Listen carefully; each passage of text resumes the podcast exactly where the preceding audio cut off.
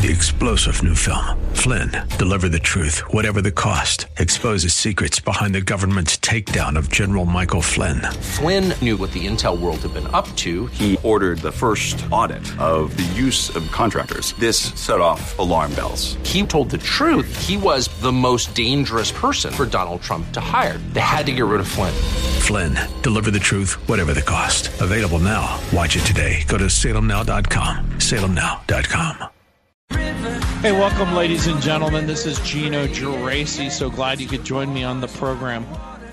The number, of course, 303 873 1935. This is a program where we take your calls about, well, the things you care about. Questions about God and the historical Jesus, questions about the Bible. And of course, I talk about history, but I also talk about prophecy and we talk about what's happening in current events. And um, many of you are already aware. All you have to do is just watch any news, and you know that in this Russian-Ukraine war, one million, one million people have fled Ukraine. Now, we started talking about this well seven days ago, and in the last seven days, one million people have left their home and ran away for their life. And um, so Russian forces have advanced deeper into the south. And again, Ukrainians continue to make a stubborn, defiant, effective resistance. And again, according to the United Nations, they're the ones who are reporting that a million people have become refugees who have left Ukraine and several news outlets are reporting that the International Criminal Court is beginning an investigation of possible war crimes.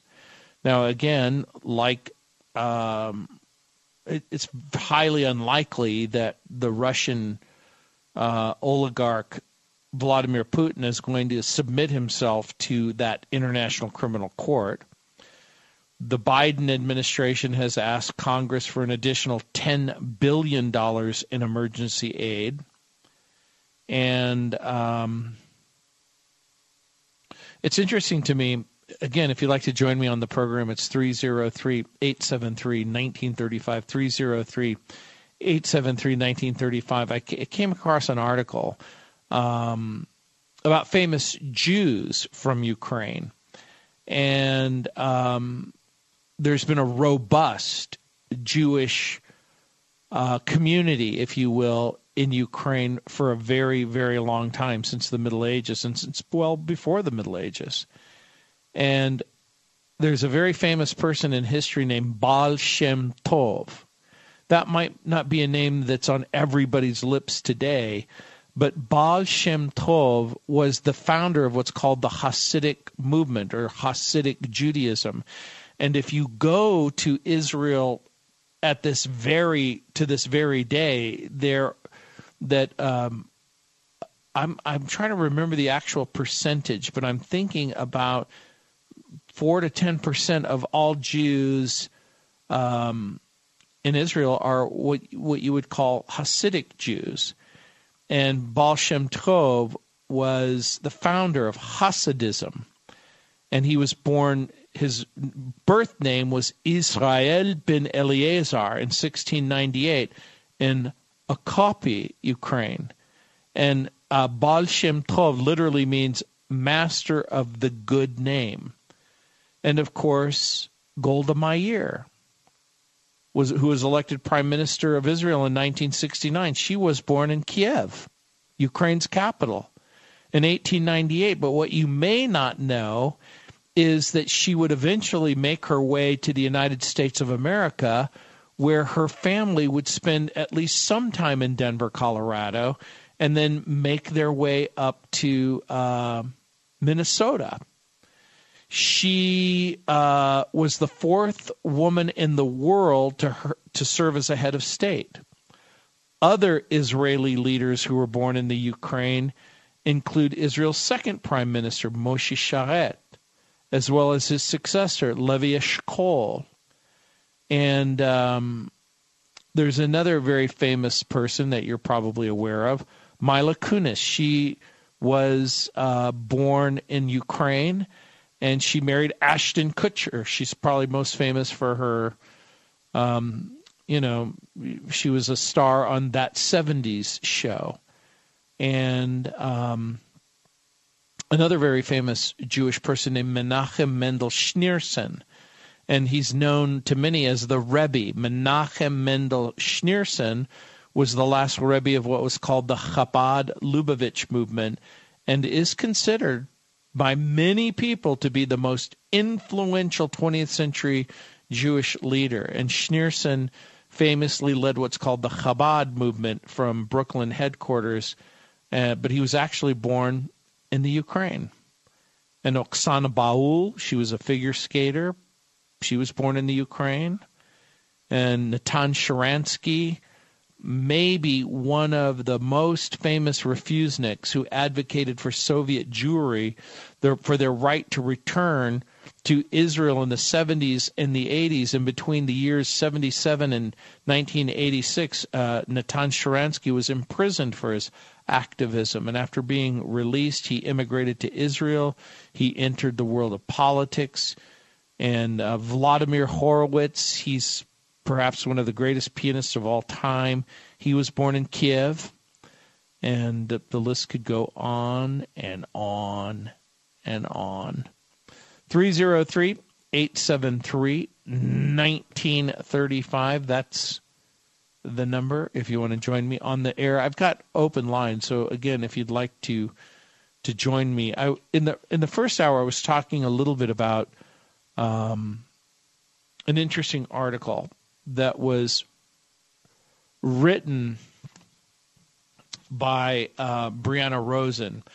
Brianna Rosen's a senior fellow at the Just Security, and she uh, previously served as the policy engagement manager at the Oxford Institute for Ethics, Law, and Armed Conflict. And prior to that, she served for a decade in the United States government, including at the White House National Security Council and the Office of the Vice President. She did an analysis of of uh, a sort of an interesting little simulation of a president's daily brief on Putin and the Ukraine. And I think what it does is it will give you a sort of insight into how intelligence analysts make decisions, gather information, and then report on it. Now, again, I just want to warn you that this isn't from a conservative source. This is from a liberal source. 303 873 1935. That's the number if you want to join me on the air. And um, earlier I talked a little bit about a school, a university that's ordered a Christian student not to talk to other students because of her biblical worldview.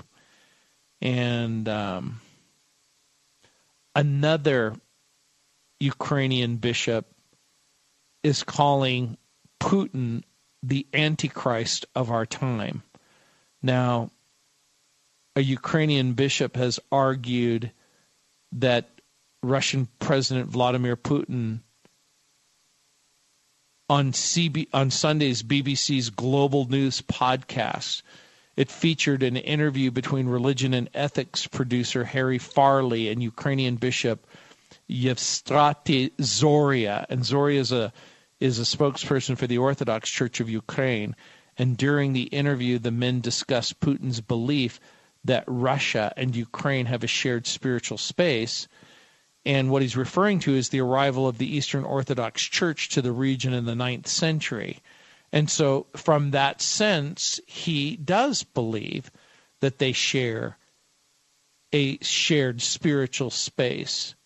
Now, you would think because of that, that Putin would maybe be a little less draconian as men, women, and children continue to die every minute, if you will, throughout this conflict.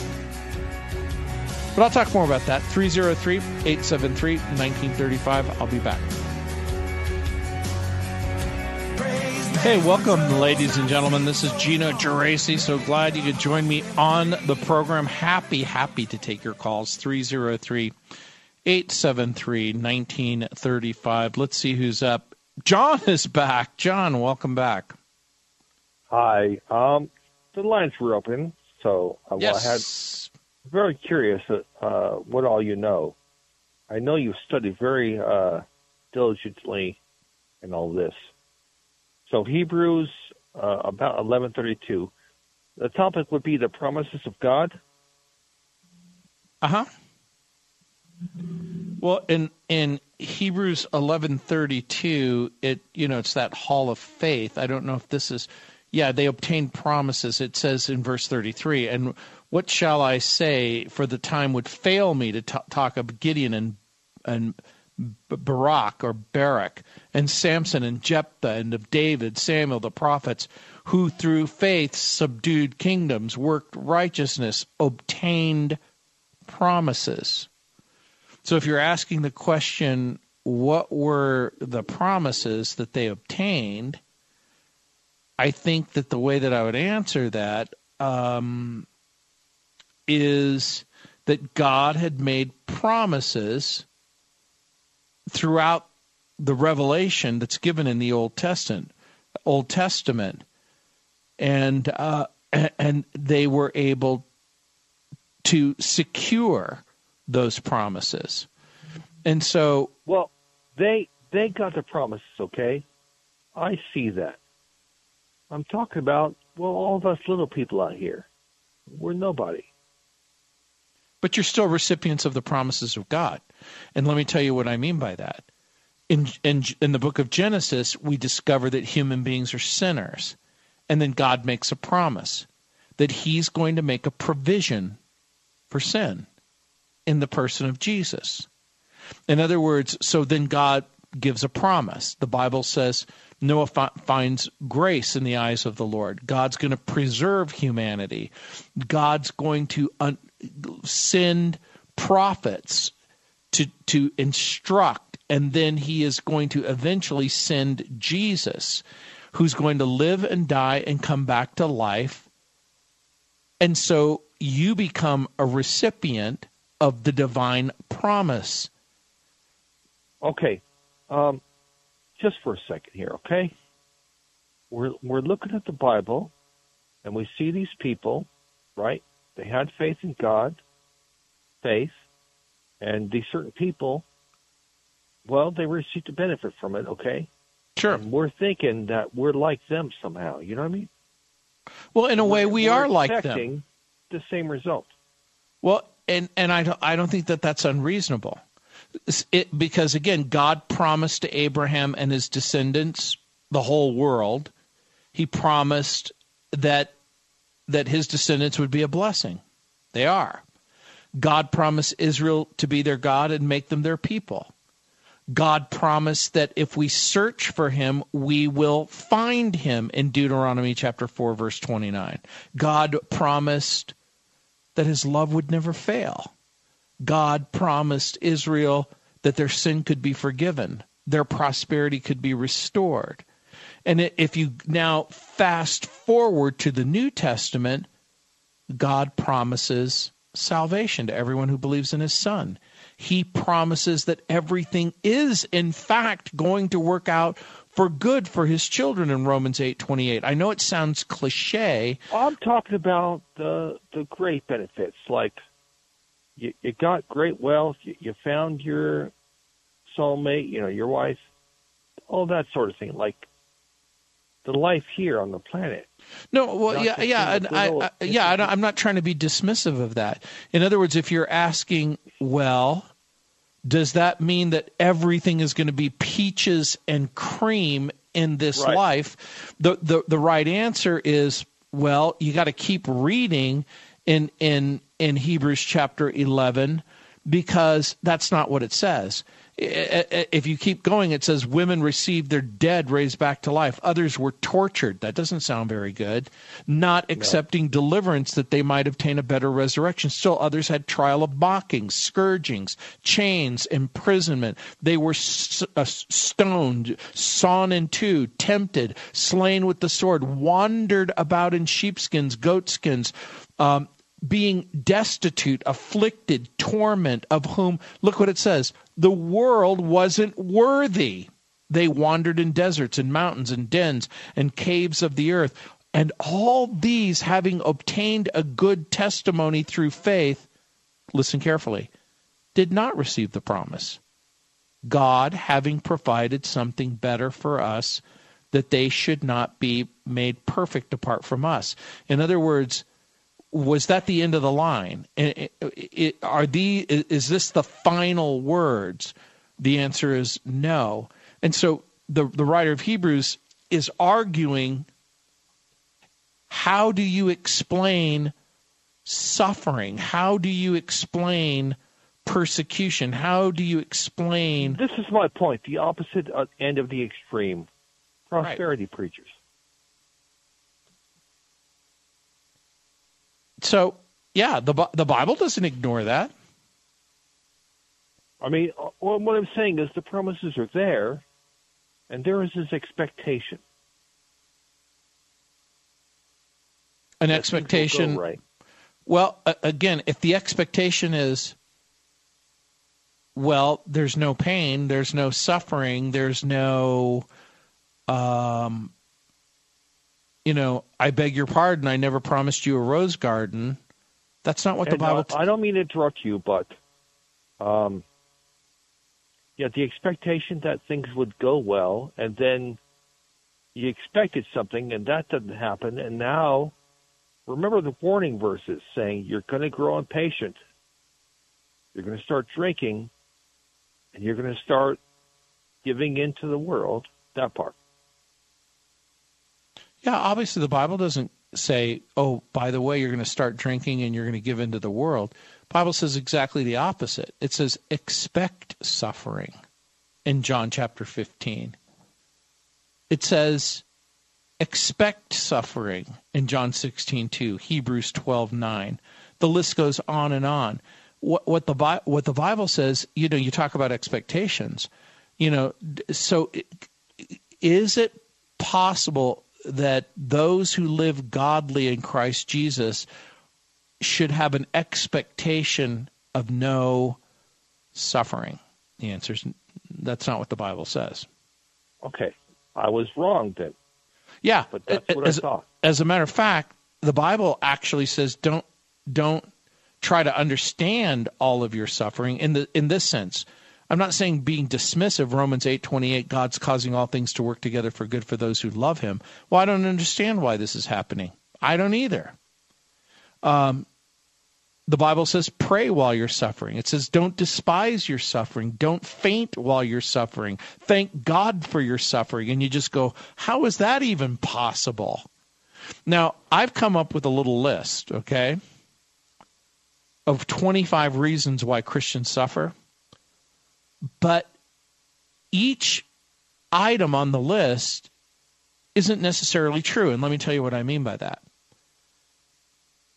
is it possible that something's happening and I have no idea why it's happening? I think that that's the right answer. I think it's inappropriate for me to pretend to know something that I don't know.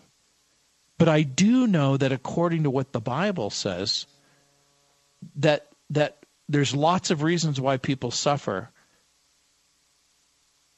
And we don't always understand it whether it's to produce patience or joy or maturity or righteousness, whether it's to teach us or purify the, the us. patience part.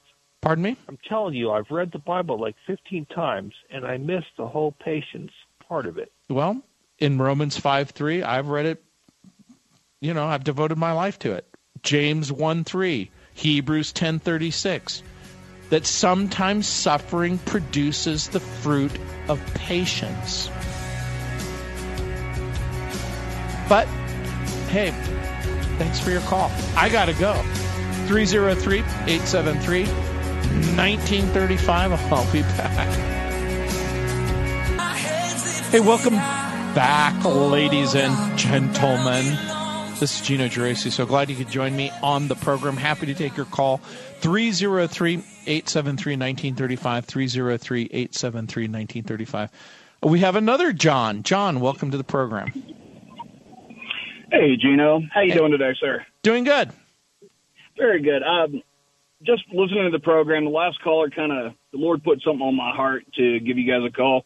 Um, in relationship to what it kind of felt like he was asking about suffering, and without any kind of pride about saying this, um, yeah, I mean, as as Christians and as followers of Christ, we we're more susceptible to going through much worse than what your like your average person would. The last four years of my life has played out almost very similar to the Book of Job. um, some of the stuff just I couldn't even I wouldn't even want to bring up to other people, and I, I really felt God put it on my heart to give you guys a call, and I'm really hoping the last caller uh, still is listening.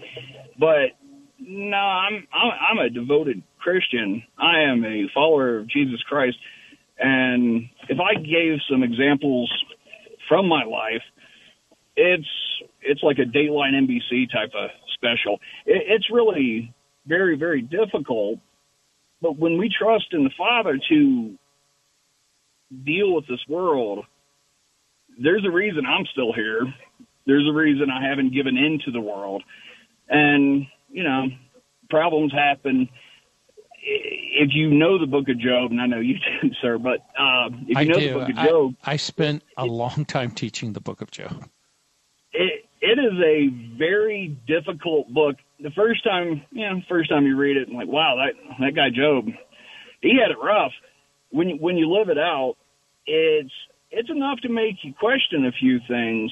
But the one thing in suffering, such as and higher level overview, um, I had my wife cheat on me, leave me, gave her a second chance after that. But my parents got sick. One of them died. I was taking care of them because of taking care of my mother. She decided that she just couldn't put up with it. I've lost, you know, a six figure job. The only thing I could get was about 75% less. I have supernatural hate come against me because I stand very firm in Christ. And I, I, I try to be a very nice person, and I'm saying this humbly. Um, I try to help out everybody I can. I try to be as nice as possible to folks. And there are supernatural things that come against me to the point where it draws me back to the Father to say, Lord, I have no idea why my boss said I did this when I never had a part of this and removed me from a six figure job. I have no idea why when I've never been abusive or or violent or any any kind of meanness to my wife, why she decided to have an affair. I have no idea why where I have literally no desire to take any, any medical field. And this is one of the biggest reasons I believe there is a God is I could not be in the medical field. But for the last five plus years, I've medically had to take care of my parents, one of which died under my care, not my fault, but I mean, died while I was taking care of him. And I have no interest in medical stuff. It freaks me out. I still cringe when I see needles. But what you were saying, and I did miss your checklist eh, – life is life is life is very rough. I don't want to sound presumptuous, but since I came to know Christ, I can honestly say I've had supernatural things come against me, but and it's been very hard to realize that we've already won the war. I still have to deal with the battles though, but the confidence that I get from Christ, the confidence I have in God to know what he's he, that he's in control. He's still on the throne. That's the that's the stuff that gets us through this. There's nothing in this broken world that hey, if I believe in Christ, I'm going to get a gold sticker. That that's not how it's going to go. And specifically with the times that we live in, it's exponentially worse. I mean, it is where we're getting very borderline for being called out in a public format in America for being Christian. That's not going to improve, and the Bible talks about this.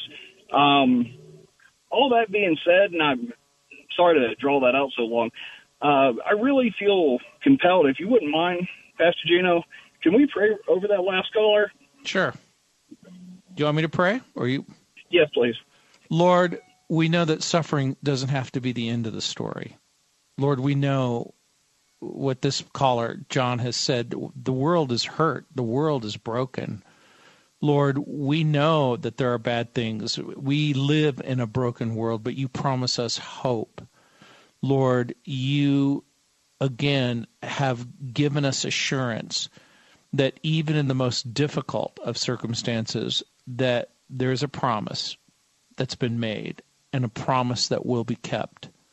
That lord you will see us through to that day of redemption.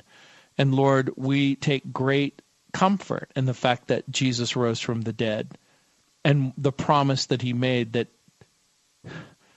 that whoever believes in him wouldn't perish but have everlasting life. Lord, we know Jesus said, I'm the resurrection and the life. He that believes in me, even if he were dead, yet shall he live. Lord, we know that life's broken journey is going to bring us to that place where we give up our body. Lord, the Bible says that the outward person is perishing, but the inward person is being renewed day by day. Lord, we know that suffering exists. We know that you've given us a strategy on how to deal with it.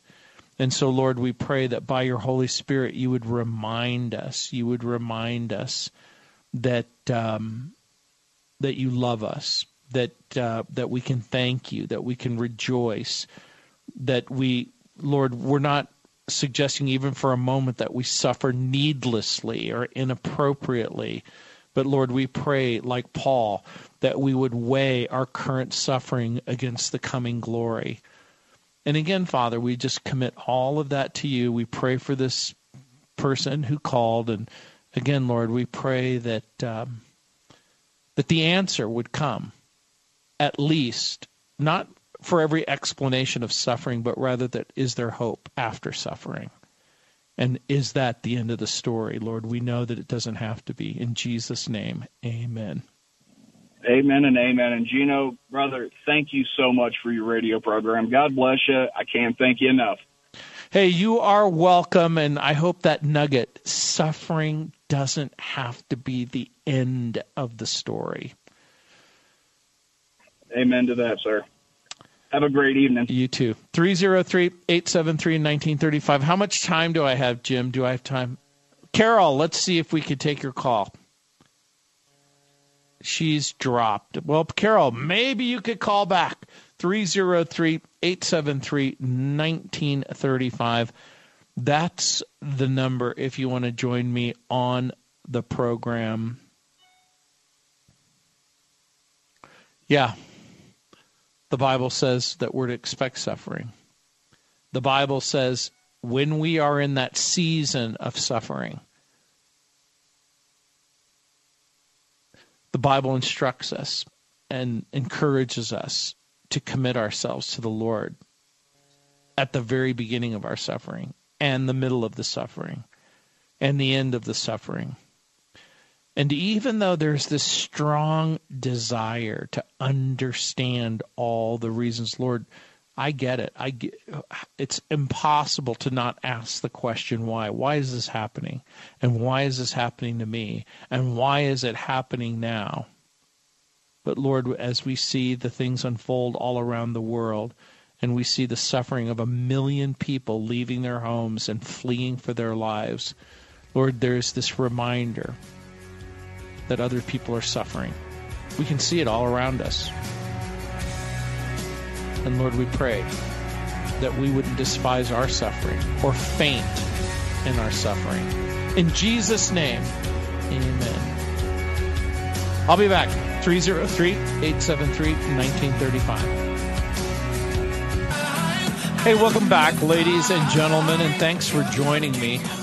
and thanks for asking me Bible questions because, hey, I love Bible questions. 303 873 1935. Let's see who's up. Um, is it who did you Bob, welcome to the program. Hello, Bob. Hello. How can I help you? Hey, uh, I just had a question about uh, literal seven days of creation, Uh-huh. 24 hours, as opposed to people saying hundreds and thousands of years and millions of years. And how do you respond to that? What's what's the biblical answer to that? Well, and I, I think that the biblical answer is we've got this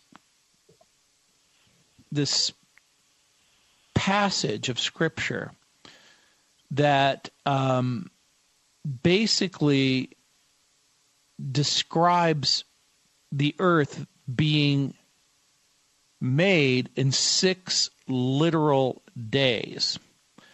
Um, in my opinion, the Hebrew word for day is yom. And under normal circumstances, it means the amount of time that it takes for the earth to rotate on its axis. So in in so in order to have time, remember what is what are the necessary ingredients for time to exist? You have to have matter, you have to have matter, energy and motion, right? In other words, does time exist outside of matter, energy, and motion? No, not at all. It can't exist. So, again, when the Bible seems to give us the straightforward passage, in Exodus chapter 29, verses 9 through 11, there's this incredible passage that just says, Six days you shall labor and do all your work, but the seventh day is a Sabbath to the Lord your God. On it you shall not work. And, and he gives the reason because it was in six days that God created the universe. Now, Do you know what's that passage in Exodus? Exodus 29, verses 9 through 11. Now, okay, th- there's good. also, um, Well, I I think morning to, you know, there was morning and evening the first day. I mean, yeah, actually, it's evening and morning. yeah, evening and morning. It's crystal clear to me, but I run across people and it's like, you don't understand that. So anyway, um, Well, again, Go- go I, ahead. I am willing to concede that under certain circ- circumstances, yom, which is the normal word for day, when it's when it's accompanied by what's called an ordinal number, it usually it uh, not usually in every circumstance it means an ordinary day. So Okay. the word yom is used 2,301 times in the Old Testament. Outside of Genesis chapter 1, yom plus a number is used 410 times. And it's always a normal day, the amount of time that it takes for the planet to rotate on its axis.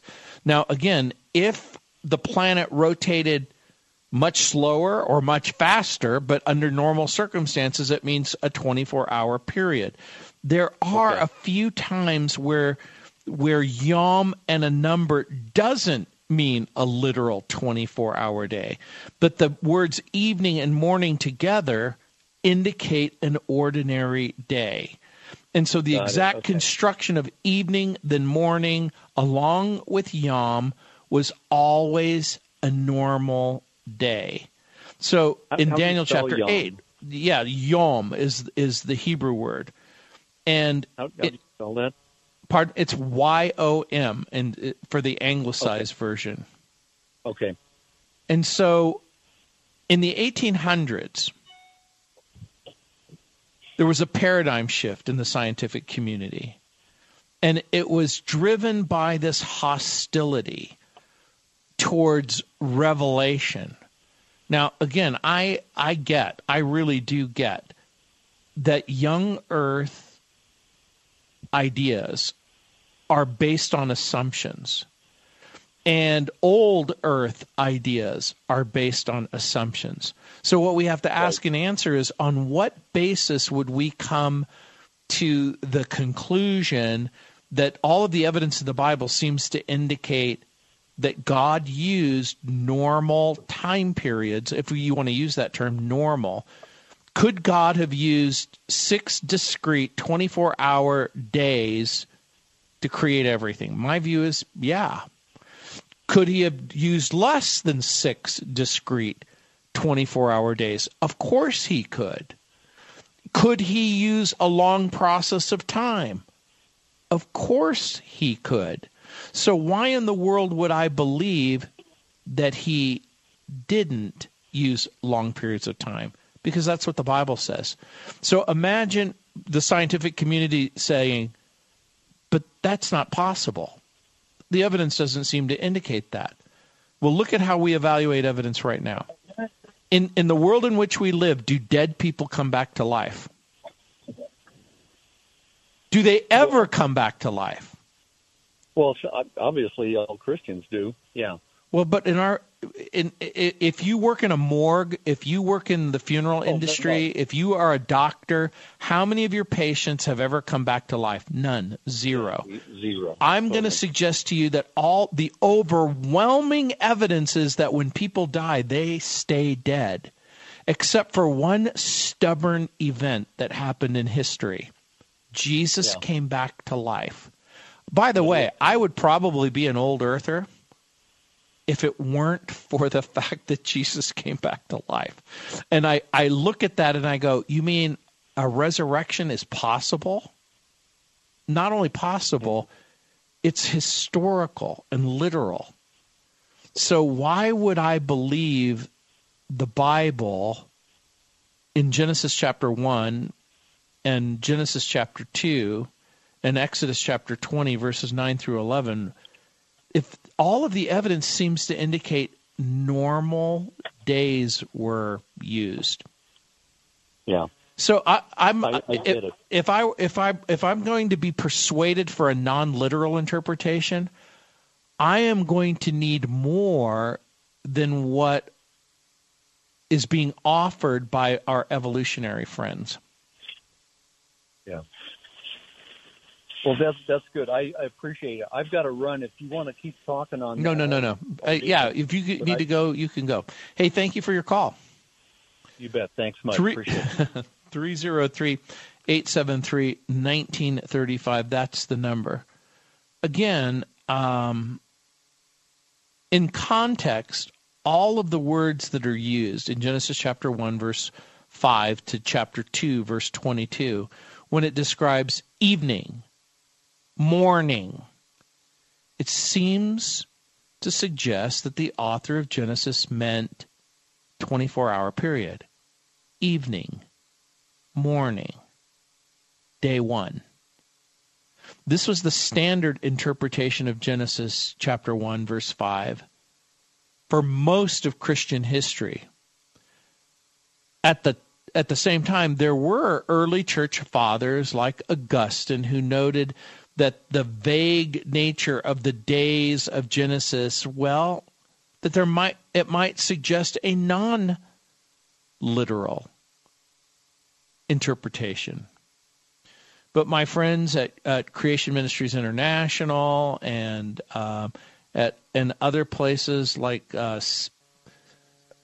like if you go to CMI, which is Creation Ministries International, type in evidence for a young earth, they're going to give you several articles that I think you're going to find very, very interesting. So, at creation.com, there's young earth creation evidence, and you can go to creation.com for age of the earth. And then my friends at answersingenesis.org there's an article entitled 10 Best Evidences that Confirm a Young Earth. Now, is there more? Yes. But are there some evidences that are better than others? The answer is yes. And so if the earth is very very young, what would how would we know that? Three star general Michael J. Flynn, head of the Pentagon Intelligence Agency, knew all the government's dirty secrets. He was one of the most respected generals in the military. Flynn knew what the intel world had been up to, he understood its funding. He ordered the first audit of the use of contractors. This set off alarm bells. The explosive new documentary, Flynn, Deliver the Truth, Whatever the Cost, uncovers the facts behind this scandal. Flynn told the truth. He was the most dangerous person for Donald Trump to hire. I find out the worst enemy that I'm going to face in my life is right here in America. They took my assessment and they wanted me to change it. And I was like, I'm not changing it. They had to get rid of Flynn. With in depth interviews, archival footage, and never before seen personal records of the man behind the headlines. I just felt like I was drowning. Flynn, deliver the truth, whatever the cost. Available now. Watch it today. Go to salemnow.com. Salemnow.com.